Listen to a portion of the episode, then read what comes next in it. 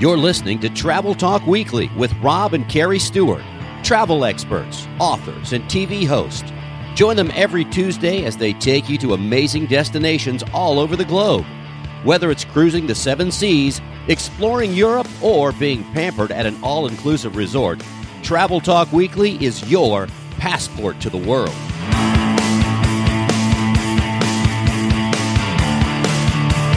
Hello and welcome to another episode of Travel Talk Weekly. Rob and Kerri Stewart here coming to you from the Creating Magic Vacation Studio in St. Petersburg, Florida. If you're keeping score at home, this is show number 116, original air date December 29th, 2021. And this is our last show of 2021, and we want to thank you so much for spending some of your valuable time with us this year. Right now is a great time to book your holiday trips for next year.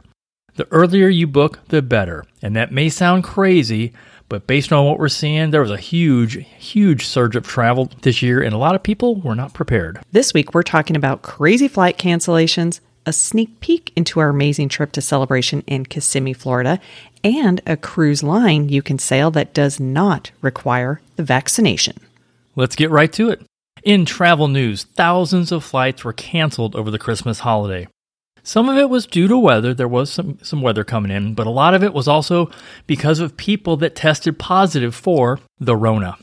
That includes TSA workers and flight crews. And I'm betting most of those positive tests were from the very weak Omicron variant. And that's why being very flexible about when you can fly can be a huge factor. A friend of mine and his wife who live in Houston, they fly back to St. Louis every year for Christmas. United Airlines bumped them off their flight. I'm sure they asked them very nicely, gave them $2,040, and then put them in first class on the later flight. They actually got paid to fly to St. Louis in first class. Yeah, I would totally take that deal if we could be flexible. I, bump me anywhere. Uh, we're going to Europe. You, want me to wait till the next flight? 2000 bucks and an upgrade? I'm in. Yeah. And that craziness is also why so many people ended up driving to their Christmas destination.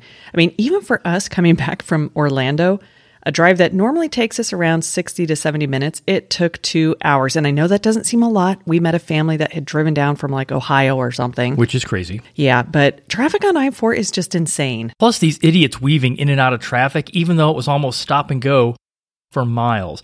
I hate when I leave the safe distance between me and the next car in front of me, and then these morons jump right in front of me because the space was big enough for them to fit their little car in. And it's almost always young people.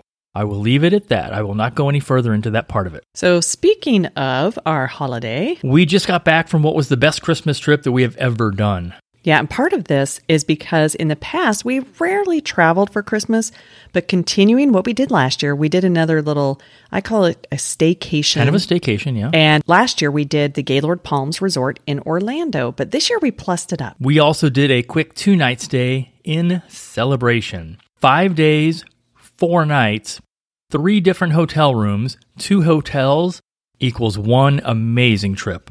And we're going to cover the details next week on our Disney Travel Secrets show. And this is really how to do Orlando without going to Disney. The only thing Disney about this trip was that we had a dinner at Disney Springs at one of our favorite places, Chef Art Smith's Homecoming, plus a nice walk around enjoying not just the decorations, but also the Christmas spirit. But there was a ton of that in celebration, and this was a town that was actually built by Disney Company. Well, at least for a while. At least part of it, yes. Downtown Celebration was magical for sure. Tune in next week to Disney Travel Secrets to learn more. One of the things Rob and I have missed since everything has restarted is cruising. Now, we did get to go on that cruise to the Greek Isles this past summer because you did not have to be vaccinated. But since then, most all cruise lines require the vaccination. As Omicron is spreading rapidly around the world, you may be surprised to learn that there is still a cruise option for those that choose not to get vaccinated. And the good news that option is right here in the USA, and that is cruising the rivers of our great country, specifically with American Cruise Lines. And here is their philosophy in their own words. With American Cruise Lines, it's about simple sophistication. As we travel to the most amazing destinations across the United States, we offer our guests an elevated cruise experience not expressed through black tie affairs and formal gatherings.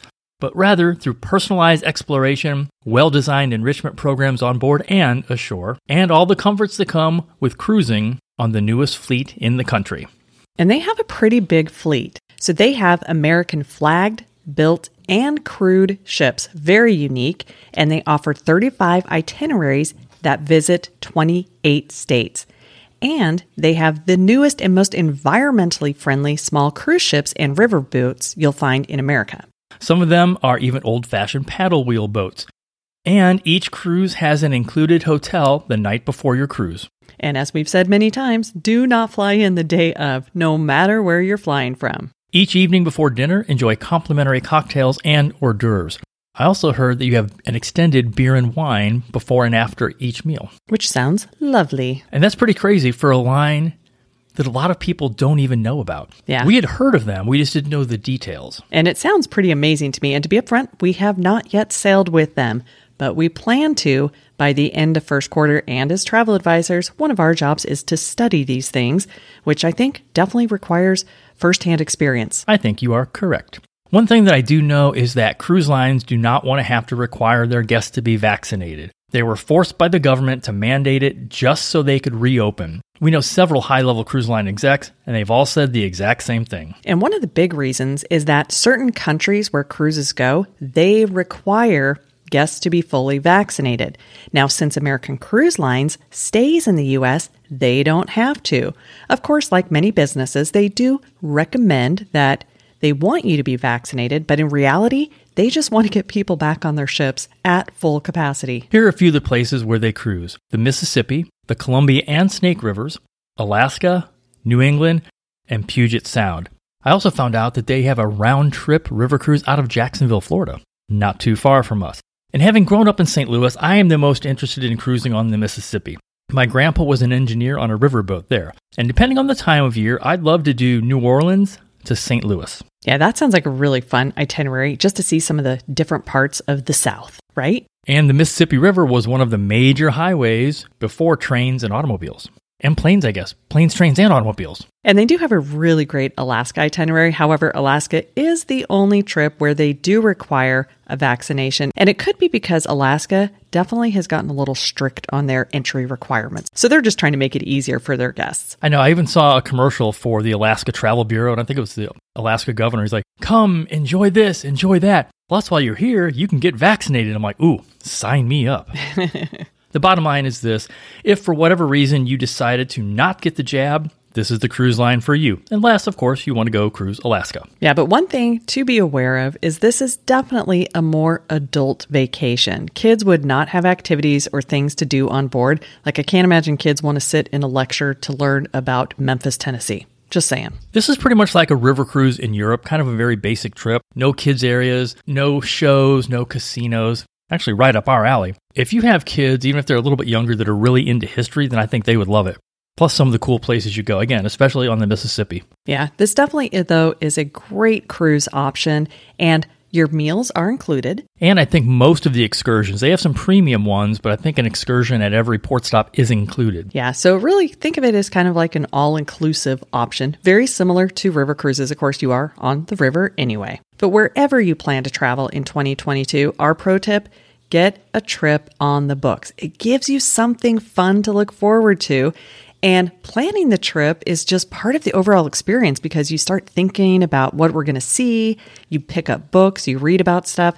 And just right here in the US, we have some amazing history for every one of the regions that American Cruise Lines will hit. And now more than ever, I think is the perfect time for us as Americans to really to really get to know our country and love it even more. And if you need some ideas, get with us or your Creating Magic Vacations travel advisor to help you find the perfect trip, whether you are vaccinated or not.